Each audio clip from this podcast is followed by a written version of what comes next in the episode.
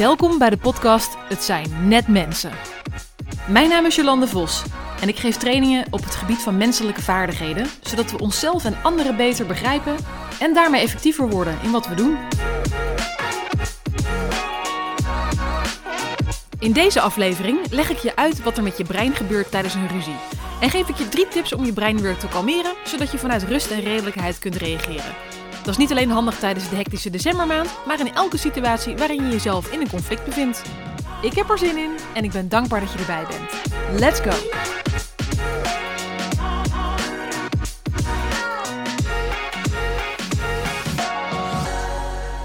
Jeetje, over een week is het gewoon alweer Sinterklaas. Dus de tijd vliegt echt. En uh, voor veel mensen volgt er naast Sinterklaas ook een drukke kerstperiode. Nou, omdat Mark en ik geen kinderen hebben, ben ik lekker vorige week al begonnen met het ophangen van kerstlampjes in de voortuin en het versieren van de ramen met krijtstift. En uiteraard alles met mijn favoriete kerst Spotify playlist aan. Je hoort het al, ik ben dol op de feestdagen. Dan moet ik er wel bij vertellen dat hoe leuk ik de feestdagen ook altijd vind, er komt ook altijd een element van stress bij kijken. Uh, als het dan niet is omdat de kerstverlichting weer in de knoop zit, dan is het wel omdat de feestdagen altijd verwachtingen met zich meenemen. De decembermaand is ook voor veel mensen een dure maand en dat kan ook financiële stress betekenen. Of misschien word je wel in de decembermaanden geconfronteerd met het feit dat je iemand moet missen. Hoe dan ook, de decembermaand kan veel spanning met zich meenemen en het is dus ook helemaal niet gek als je jezelf in die periode een keer in een ruzie bevindt. Nou, in deze aflevering leg ik je uit wat er met je brein gebeurt tijdens een ruzie en wat je kunt doen om je brein weer te kalmeren, zodat je vanuit rust en redelijkheid kunt reageren. Niet alleen in de hectische decembermaand, maar in elke situatie waarin je jezelf in een conflict kunt bevinden. Nou werd ik vannacht wakker van een paar luide piepjes en ik kon eerst helemaal niet plaatsen waar de geluid nou vandaan kwam. Um, dus ik dacht even, is het iemands telefoon die beneden ligt te piepen? Ik dacht even, is het mijn telefoon? Maar die lag uh, op het nachtkastje naast me. En uh, ik, ik kon gewoon niet plaatsen, waar komt dat geluid nou vandaan? Tot ik me realiseerde dat het de, de rookmelder was die bij ons in de trapgat hangt. En waarschijnlijk zijn de batterijen op, dus die moet ik deze week zeker even een keer vervangen, want een rookmelder is gewoon essentieel. En zeker als je huis in de decembermaand vol staat met kaarsjes, en dat staat die van ons. Um, en waarom ik dit vertel is, uh, ik moest er in één keer aan denken, want wist je dat je brein ook een soort rookmelders heeft? Want in het midden van je brein zitten twee amandelvormige orgaantjes. En die noemen we de amygdala. En die amandelvormige orgaantjes die liggen naast elkaar aan weerszijden van je brein.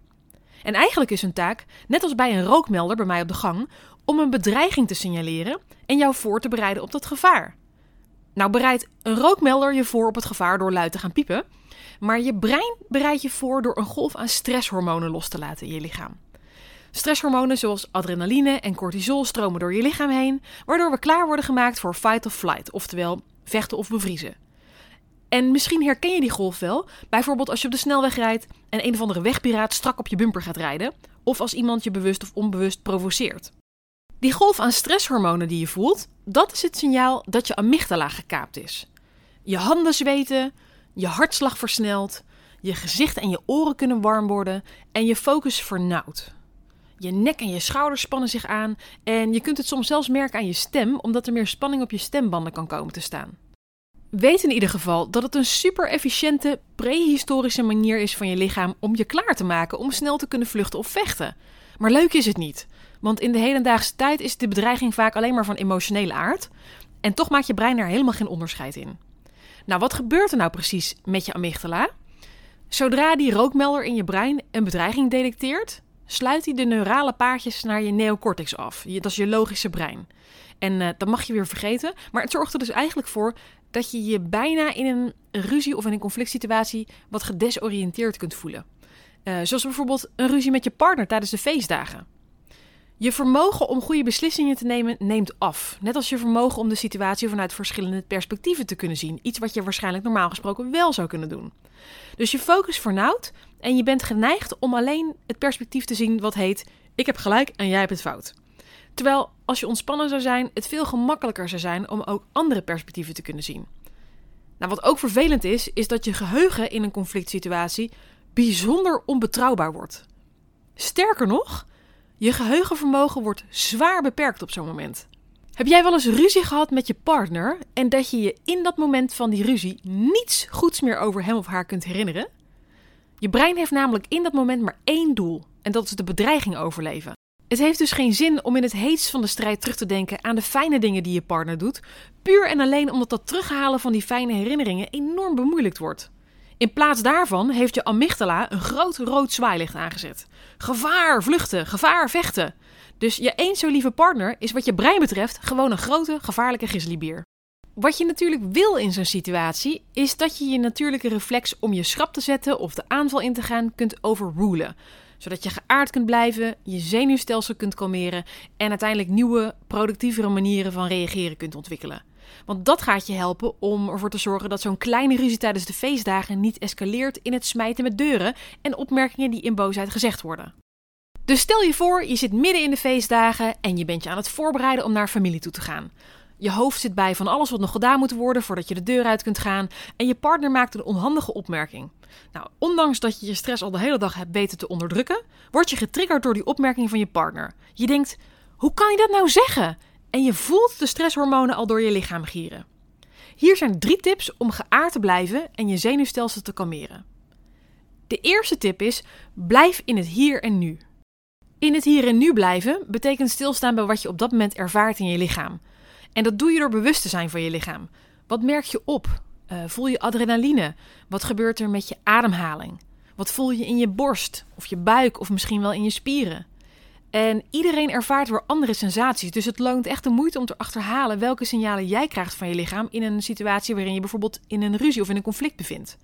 Dus het begint al door bewust te worden van het feit dat je getriggerd bent en je amygdala een groot rood zwaailicht heeft aangezet. Dus blijf in het hier en nu en voel wat je ervaart in je lichaam. De tweede tip is: laat het verhaal in je hoofd los. Nou, dat vind ik zelf misschien wel de moeilijkste.